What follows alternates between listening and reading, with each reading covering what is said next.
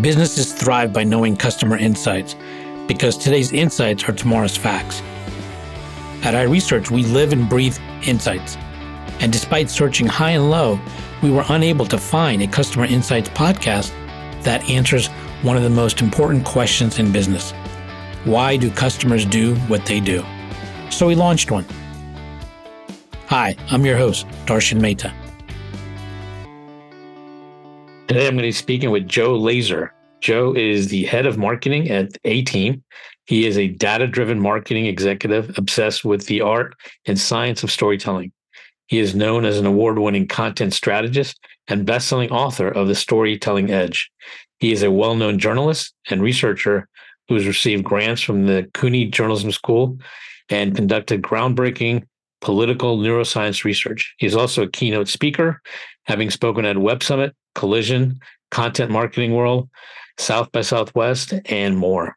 Welcome, Joe. Great to talk to you. Thanks for having me.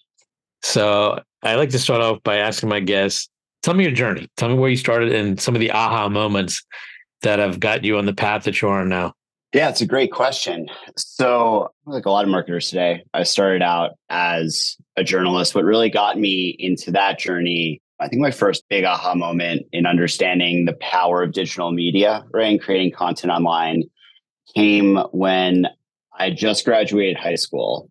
So, somewhere between graduating high school, starting at college, Sarah Lawrence College, and I'm a huge New York Giants fan. So I went up with one of my buddies to Albany, where the Giants used to have their training camp, to watch training camp with the Giants. Um, and while I was there, I started basically observing really closely and writing these very detailed training camp practice reports, a couple thousand words um, as I watched different position groups, charted how the offense went versus the defense and seven on sevens, 11 on 11s. And I just started submitting them to a few popular Giants blogs and they got picked up. And then suddenly I saw these practice reports getting reposted on Giants blog after Giants blog, thousands of comments coming in. And I was like, a big aha, holy shit moment for me, right? Where I was like, oh wow, like I wrote this thing and now like the entire Giants fan community is engaging with it. And this was, you know, interesting to look back on now because it was a pre social media age, right? Like this was 2006 there's Facebook, right? But it was only for college students. It was just getting opened up more broadly then. There was no Twitter, you know, Instagram. So this content just sort of spreading in more mysterious ways then. But that gave me this real sense of, oh, wow, like I can write things. People are going to find it entertaining and valuable. They're going to read it. They're going to engage with it. And it was the best feeling in the world as a young writer. And it was the first thing that turned me on to sort of the power of publishing on the internet which is something that, you know, till today, like I still get a thrill out of, right? You know, I have a newsletter with uh, 140,000 subscribers. And when I send that out and I see people start engaging with it, commenting, DMing me, riffing off ideas that I've put out there, like that's the greatest feeling in the world. So for me, you know, in terms of finding the passion of what I want to do with my life, like writing interesting things that people are going to respond to and that's going to like entertain them and inform them. That was the core moment for me you know almost 17 years ago now. Wow. I'm going to speculate but i have a feeling those stories you wrote about the giants camp i think they evoked an emotion. Is that correct? I mean, probably just disgust with our backup quarterback situation at the time, which was really, really not great in terms of who was backing up Eli. I think that's where I really popped off was some kind of scathing, snarky commentary that probably a beat reporter couldn't get away with, but an 18 year old kid absolutely could. You know, football's, listen, and there's nothing more emotional than Giants fans during training camp. You know, you never have, never have as much hope as you do right before the season starts. so tapping into that, like, yeah, there was absolutely emotion involved. So tell me, I mean, how big of a role does emotion play now in storytelling for you? It's an interesting question because you know what is storytelling without emotion? Like there's no such thing as storytelling without emotion. The key to a great story is the sense of tension and conflict. I just wrote about this you know everyone's seen that apple sustainability ad going around i think with octavia spencer playing mother nature. Have you seen that? Yes. Yeah and so just look at that piece of brand storytelling for instance right? The reason that it works so well is that right off the bat, you have this deep feeling of tension and unease, right? You see the Apple employee going down the hallway, like she looks like she's having an absolute panic attack. She's doing that sort of like speed waddle, walk run, right? And then you go cut into a conference room and you have Tim Cook just super almost hyperventilating as he's rehearsing what he's going to say where he's like our sustainability initiatives have been this year and he's like and he's starting to really freak out. And so you as a, a viewer are on the edge of your seat. You want to see like why is everyone in this room seem to be you know panicking so much? Like why is tim cook always like super cool and collected look more nervous than he's ever been in his life? And the entire video from there plays off this tension of mother nature interrogating apple on their sustainability efforts that's really capped by like this stare down about four minutes into the video. When we think about what actually gets people to engage with a brand story that actually gets someone to watch anything that you post for more than the first two seconds. You need to have that tension that feeling of conflict and unease off the bat humans love stories with conflict and tension. Like you did not have a story with conflict and tension if it was just Mother Nature came to Apple and asked them about their sustainability report and said, You guys did a great job, and everyone went home happy. Like that's a really boring video. but a lot of brands, like that's the approach that they would take. Right, is because they want to be like, oh, we're doing a great job. So let's just have everything feel hunky dory. But when it comes to what actually makes for the stories that we love, that keep us in the movie theater for that last hour even though we really need to pee, right? It's because there's that sense of tension and unease where we have to know what happens next. Yeah. Yeah, correct me if I'm wrong. I have a sense because I've watched some old movies recently, and it seems that the level of tension and emotion has been ratcheted up quite a bit in storytelling over the years. Is that a function of there's so much content out there now that it takes even more to evoke an emotion? For example, I recently watched The Godfather 2, and you know, it was good, but it just wasn't at the same level that movies are now in terms of, you know, the excitement, the tension, everything. And a lot of it, you know, people rely that on motion and other things now.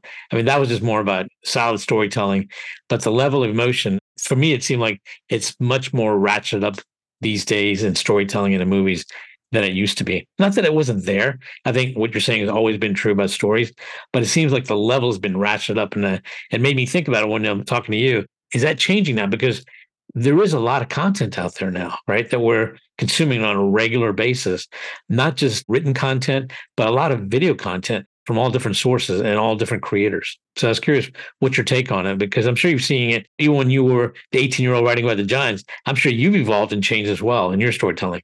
I think pacing has changed. I don't think that attention at its core has changed. I think that viewers have in a lot of ways become accustomed to more quick cuts within storytelling to keep your mind almost like addictively engaged. I have an eight month old son, and this is actually a huge issue in children's content, for instance, like CoComelon. And I think that's how you pronounce it. I haven't let my son watch it yet, but there's all this like algorithmically optimized content for kids and they realize basically how to create more or less a drug for kids brains is to have these stories where you're changing the scene basically every second and a half in terms of like the camera angle. So just like cut cut cut and this it really plays on our short attention spans and keeps us super engaged. You see this in like the TikTok style of video creation now, right? Where it's like those really fast series of cuts just does some sort of trick on our brain that keeps us more engaged. And as we get more exposed to that, the theory is that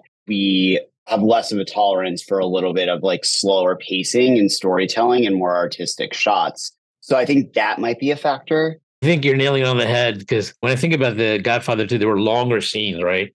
And then if I look at, have you seen the recently Oppenheimer? Yeah. And there's a lot of, you know, like with cuts and there's creating tension and action through the editing and the pacing. So I think you're definitely onto something there. The pacing is definitely changed. Part is because technology, but I think it's very much related to, as you're saying, attention spans. Our brains just get very used to certain formulas and our tolerance for kind of like a little bit slower, more artistic pacing visually I imagine has eroded a bit. It should be really interesting to look at if there's any neuroscience research around this. one thing that we've definitely seen, you know, I've gotten the chance to spend time with and collaborate with, with a good amount of neuroscientists that are focused on neuromarketing. So understanding how different forms of storytelling and marketing affect the brain. One thing that they have seen is that, especially when it comes to social video, the presence of people and really quick action within those first three seconds is the key to getting much longer view times through and a greater emotional response from those viewers. But you compare this to 50 years ago, like often I find myself when I'm watching like older pre smartphone TV shows or movies, right? I'm almost jealous of those characters for how not addicted to their phones that they are. you know, this is probably like my biggest self criticism for myself is that social media is screwed with all of our brains, right? I watch more reels than I care to admit. You know, we're all susceptible to kind of being programmed to crave this really quick form content, which isn't always like the best or most artful storytelling. It's just the candy that our brains have come to love. Yeah, it catches your attention. It's interesting, and it's a good couple of minutes of time killing, right? yeah, hundred percent. Unfortunately, but it isn't. But yeah. I think that's partly kind of related. Like I think we're so bombarded with messaging, keeping up with everything. Everybody's seeking a little bit of that refuge. Like you know, just let me have my mind turn off for a few seconds and watch something engaging and fun and just different, right? Not looking for something just kind of just a little bit quirky, a little bit weird.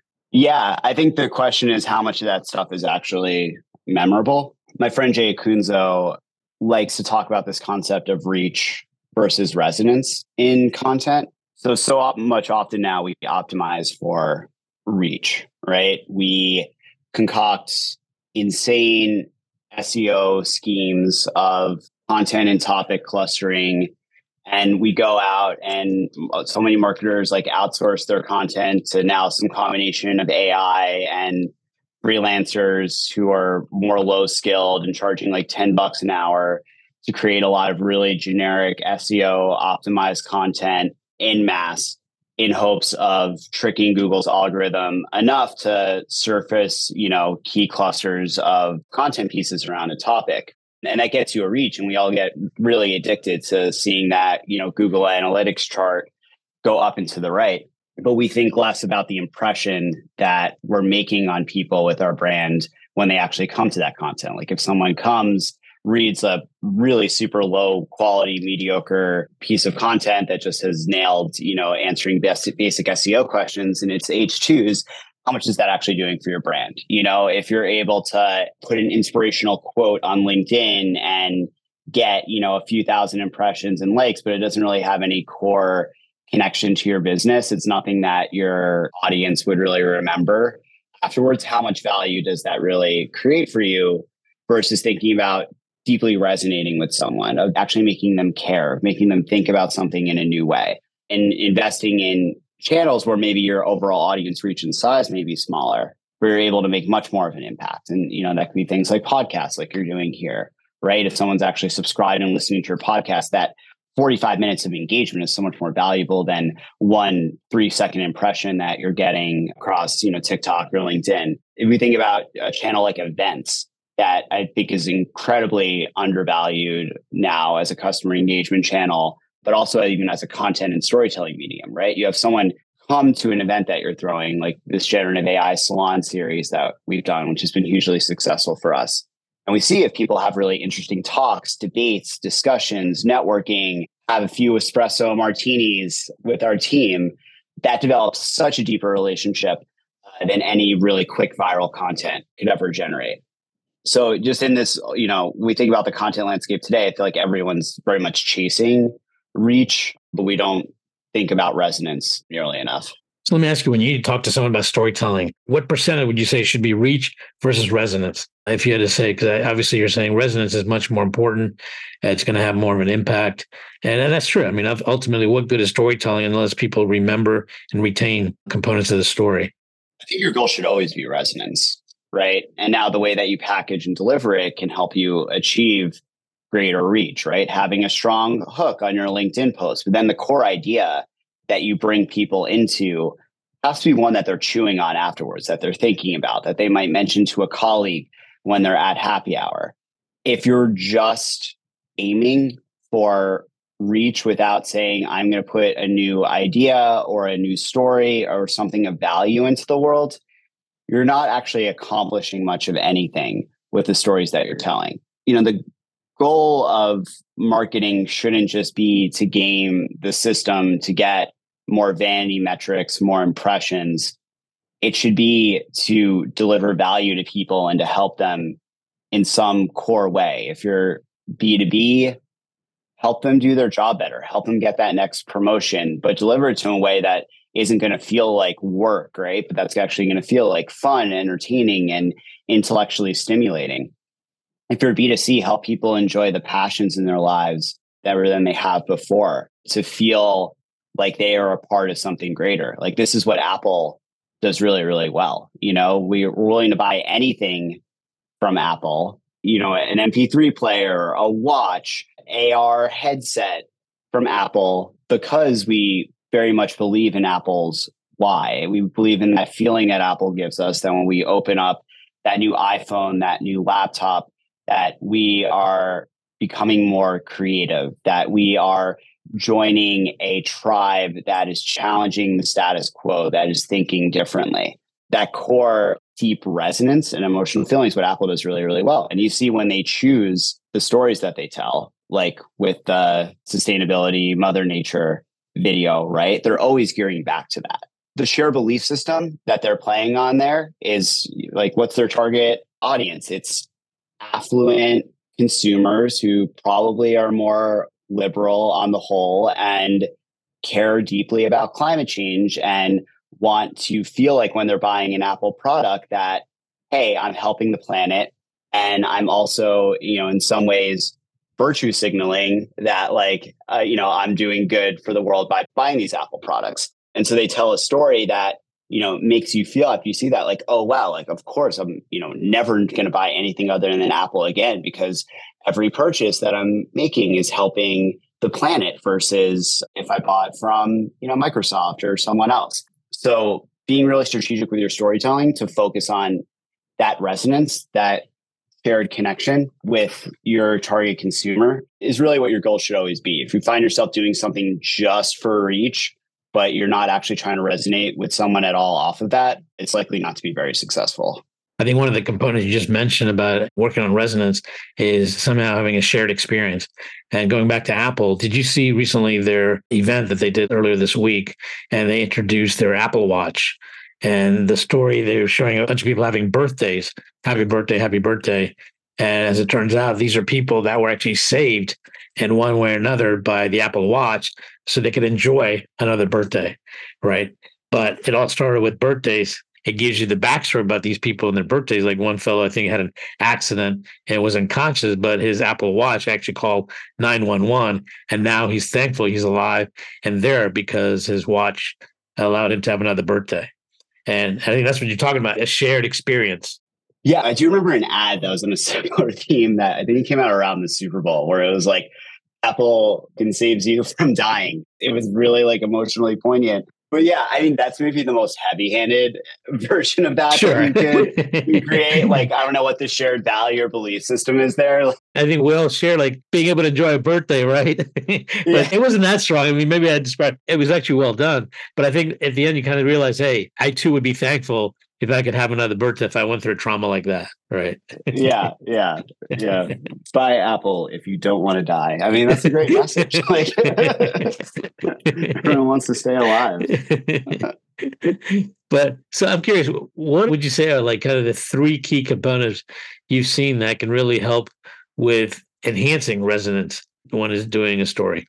So I think the biggest thing is that you need to have a storyteller that's actually going to connect with people. Like people don't follow brands, they follow people. We even see this trend in the media landscape over the last five years where we've seen this exodus of top personalities from media companies to become more solo creators, right? The substackification of media. And that's, you know, it's indicative of a larger trend where people generally more and more we want to follow creators we want to follow individuals with a voice that can connect to us through a personal anecdote or story versus just following a brand and publication and so having someone inside of your company or who represents your company that can connect to your audience is really, really key. Like the biggest piece of advice to give to most B2B companies is, you know, who do you have inside of your company that you can develop as a creator that represents your brand, that serves as that personification of everything that you believe in, that voice of the stories that you're going to tell, because you're going to get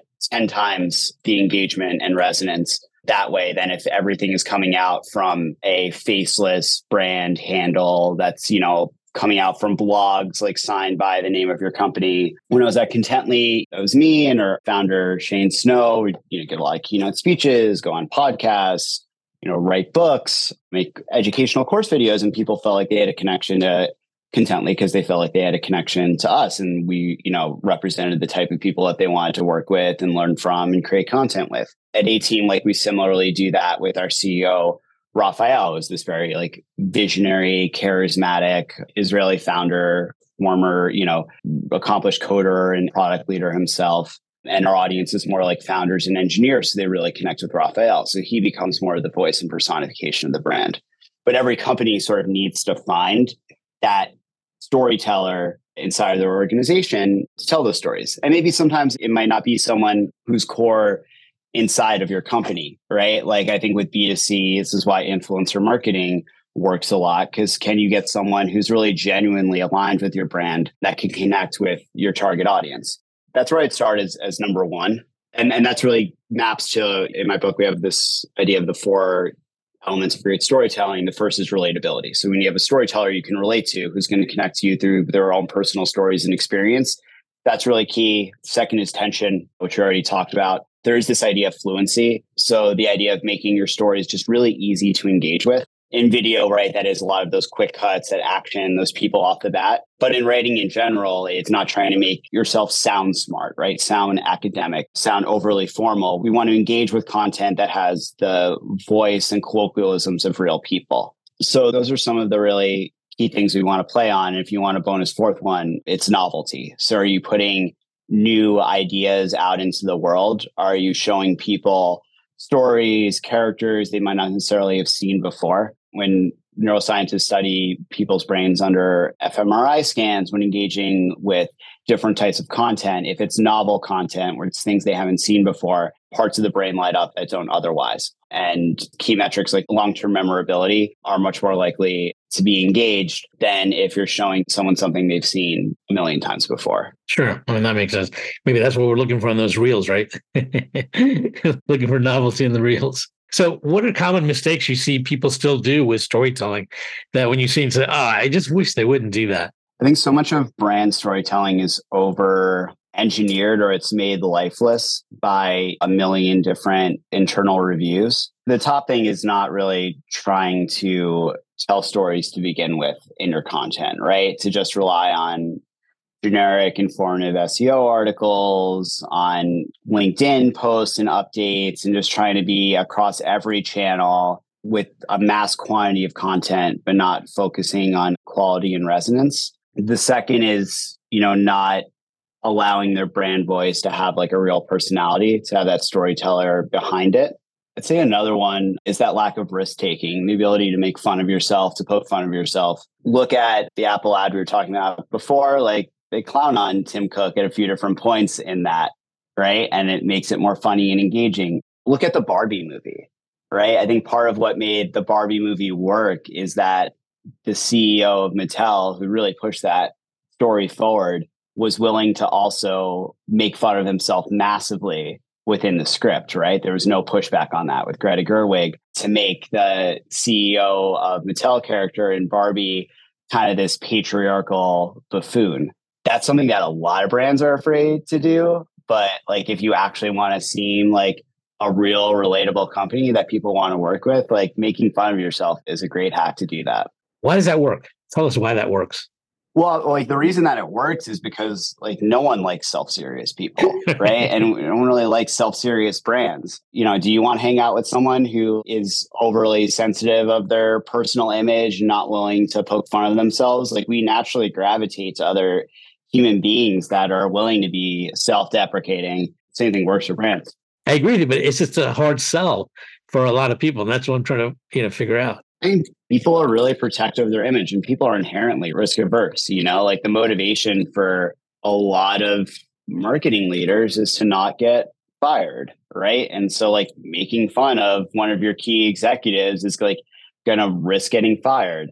Doing risky things in your content requires a lot of internal stakeholder management as well. You have to get a lot of people on your side. And it's often if there's one person at the top of the food chain who says, I don't like this, like it's very easy for a good concept to get killed. You know, I've worked with a lot of brands over the years and their content strategy, and there's a lot of good ideas that get chopped at the top because there is someone who does not really want to take the risk, who doesn't think that this idea is funny or worth it, or, you know, how are we going to measure the ROI of this, which is, you know, the perpetually existential question that plagues a lot of content programs and a lot of brand storytelling programs, right? So there's so many ways for a good idea to die inside of most corporations. Yeah, and I think people want to see that you're just a real human being, right? You know, you're okay. You can take a little bit of poking and then being poked at a little bit, you know, and it's okay. It's authentic. It's fun as long as it's done tasteful. So I agree. I think it, it does work, but a lot of people are hesitant to go down that path because they're scared it's going to hurt their image. Yeah, but I think there's a lot of opportunities that are left on the table as a result of that. Yeah, I agree with you. So, what role is AI playing with storytelling? Is it making it better, hurting it, not having an impact? We're in a really interesting place with AI and content. And I think we very much need to determine the future that we want.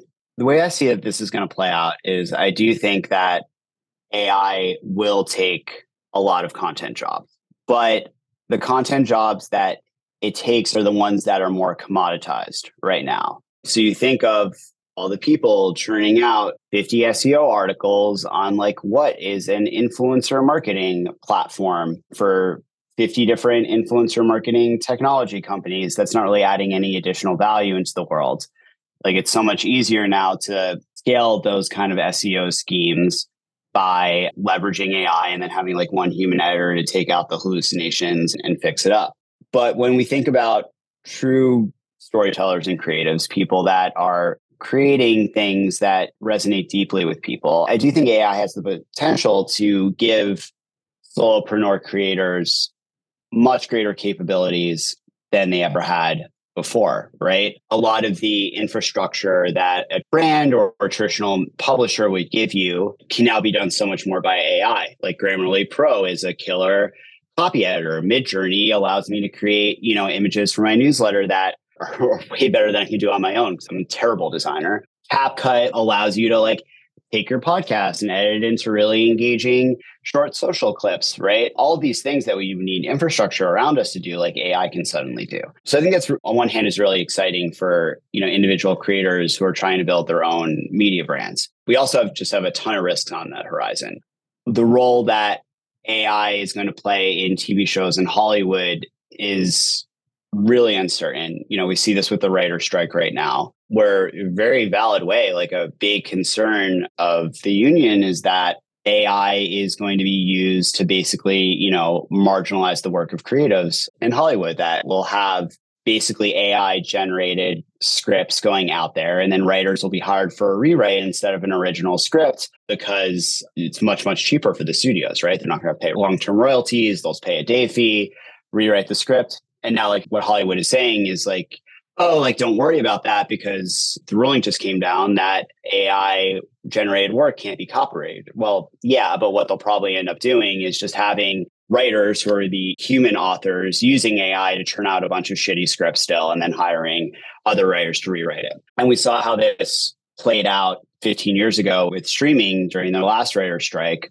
where like at the time streaming was just thought up of as like YouTube web series so there are no royalties really negotiated for writers and actors through that. And now we've had 15 years of shows popping off on Netflix and other streaming services, and the creatives not getting their fair share. You know, there's like stories of suits writers right now as that's become like the most streamed show of all time, seeing literally no money from that huge boom for Netflix. So, you know, the same way we knew so little about streaming 15 years ago and then turned out, oh, wow, this is going to be way different. Like with AI, like it's going to be 100x that, right? We have no idea what these systems are going to be capable of in two or three years. And we need to think about what are the protections that we want to put for creatives in our ecosystem. Yeah, AI can drive greater efficiency and labor efficiency, but often like we forget that like we're the labor, right? Human beings in this entire ecosystem, like are are the labor being influenced. So like is just a, a, maniacal pursuit of maximum efficiency like really what we want. I was at a ai event last night. I was listening to tim wu who's professor at columbia and played a, a major role in biden white house on a lot of privacy legislation. And, and he was talking about you see those videos in 1950s like a time life story from back then where it's like the crisis of leisure you know with the rise of technology like really in the future, we're only going to have to have one person in each household working 20 hours a day. And what are we going to do with all of this leisure time? You know, it's it's insane to see now where it's like any household in New York is two parents, like, you know, like in mine working 50 plus hours a week. And the point he made is that as humans, like we have this incredible capability just to make more work for ourselves, right? We got email, which is a huge productivity improvement over writing letters. But what happens? We just have more communication, just have more freaking emails that you need to respond to. My worry with AI is that it's just going to lead to an increasingly like amplified war of scale in terms of content creation where it's like, oh, to stand out, like now I need to create like a hundred shitty articles a week instead of 10 shitty articles a week. I need to create like 50 reels clips instead of five a week, but we're not actually going to like get anything done right. We're just going to be in greater, greater competition, including the ecosystem with shitty content. So that's all to say at the end of this, like way too long rant right now, is that my hope is that this all leads to a backlash towards quality and towards like human crafted content at the end of this. How we will see is that you know creatives who have real stories to tell who have valuable expertise to give are going to be able to do so much more on their own because of these AI tools that do help your productivity, that do help your creativity in a lot of ways. Like I love using ChatGPT, like when I'm stuck on a line, right, to give you that idea. It's still not good at dialogue or humor or analogies, but it'll give you something like kind of bad that you can then make good. And often, like I find that whether I'm like screenwriting, whether I'm writing like thought leadership posts, it'll save me like 30 minutes or an hour. Like that's huge. You know, the way that Grammarly Go like saves me on copy editing and I don't have to like pour over a piece five times myself. Like that's huge. So there's going to be, I think, a lot of potential for storytellers and creators to do more through AI. But on a broader societal scale, we have to think about how do we really want these technologies to play into our larger ecosystem and how do we keep ourselves from just getting into this out of control amplification or escalation of the content wars where the web is just polluted with like so much more crap than it is today. And it's already polluted with a lot of crap. Well, the interesting thing with AI is also it's only as good as the query that comes from a human, actually, right? I mean, AI doesn't really do it on its own completely. It really requires a good query. And I think that's one of the skill sets that's probably going to be required more and more is people who are good at doing the right query to get the best out of AI. It's also taste. Like, do you know whether this is good or not? Do you know that an idea is good or not that AI is giving you? Yeah, like AI has commodified idea generation so much more, right? Like it's like pretty good at generating ideas. There's this recent study, I think from the University of Michigan, that like compared ideas generated by AI to ideas generated by like college students. And the quality of the ideas rated by AI were then rated by like another group as higher quality than the ones created by humans but then the ability to like take those ideas and make it like one step better right? Or to understand which of those ideas is actually promising is where the real like skill is going to be. And yeah then like if you can actually prompt well right if you can like act like a manager essentially coaching the ai through what you want to output you're going to get you're going to get much better results. Although i still disagree with people who say that chat gpt is a good writer it's good when you're like a machine wrote this, but it still to me does not pass the test of writing something that someone would like actually choose and enjoy reading. It's really good at like this B BB minus like corporate voice and tone. And can be really helpful for that if like you just need a landing page or like a sales email and you're like don't actually care about it being that that good when you actually wanted to name something, write dialogue, write a funny metaphor, it still isn't there. And maybe that's because it's been trained on all the content on the internet. And generally, most of the content on the internet sucks. Um, so maybe it's not surprising that it kind of gives us this, you know, bland porridge of writing. Well, that's the one thing. I think AI still has a long way to go to incorporate emotion, right? I mean, we say it's artificial intelligence, but in many ways, to me, it's automated intelligence, right? Just taking a lot of data very quickly and processing it. But it's still that element that we talked about earlier, you know, bringing emotion, things like that. That's going to probably take some time to get to that level. Yeah, there was a, a sign in the Hollywood writer's strike that someone held up that said ChatGPT doesn't have childhood trauma, which I thought was great because it's like, you know, storytelling is an art form. It's what's helped us rise from being a mid rate species to the most dominant one on the planet. Is our ability to tell stories, connections with people, shared myths that gear us towards a common goal. I think at the core, like people inherently want stories from other humans. And so I'm also like, I'm more skeptical on the idea that everyone's just going to want like personalized content created by AI. I think some of that posturing from the tech community misunderstands actually like how humans use stories as a tool for connection. Right. So tell me, what do you see as the future storytelling changing with all these new happenings you know, from AI to everything? Uh, or what area would you like to delve into further in terms of storytelling moving forward? We've heard a lot. You know, I don't, I don't think storytelling really changes that much. Um, the core elements of storytelling are always the same. Like we have a universal grammar of stories that have been there for thousands of years, if not millions of years within humanity. So the idea that stories themselves are really going to change is unlikely. The mode through which we tell stories, new channels are always emerging, but there's universal grammar to stories of character, of plot, of different story archetypes from, you know, the hero's journey to Vonnegut shapes of stories that will always be enduring. Mm-hmm. I agree. I think that's true. So, uh, if there was an influential figure in your industry in storytelling you'd love to have lunch with, who would it be and why? Mm, that's a great question. Uh, I'd say Jesse Armstrong, the showrunner for Succession, my favorite TV show of all time. I would love to pick his brain on his approach and how he thinks about mapping out his arcs. I think there's no more masterful piece of, of storytelling on TV today or, or this millennium than what he's accomplished there. And it's a story that like I get more out of each time I watch it, each time I rewatch Succession. So yeah, getting to have lunch with like a true artist like that be incredible. And also throughout out there Greta Gerwig, I think is probably the most, you know, talented storyteller and showrunner of my generation or director of my generation. So her as well. Mm, interesting. Well, Joe, I want to thank you for being on the show today. It's been great talking to you. I've learned a lot and I'm looking forward to what transpires with AI and storytelling. And I hope to have you back and we can talk more about it as some of these things unfold. Fantastic. That'd be great. Thanks for having me. Thanks again. Getting to AHA was brought to you by iResearch. To find out more about us, head to iResearch.com and make sure to search for Getting to AHA in Apple Podcasts, Spotify, and anywhere else podcasts are found. And don't forget to click follow to ensure you don't miss any future episodes. Thank you for listening.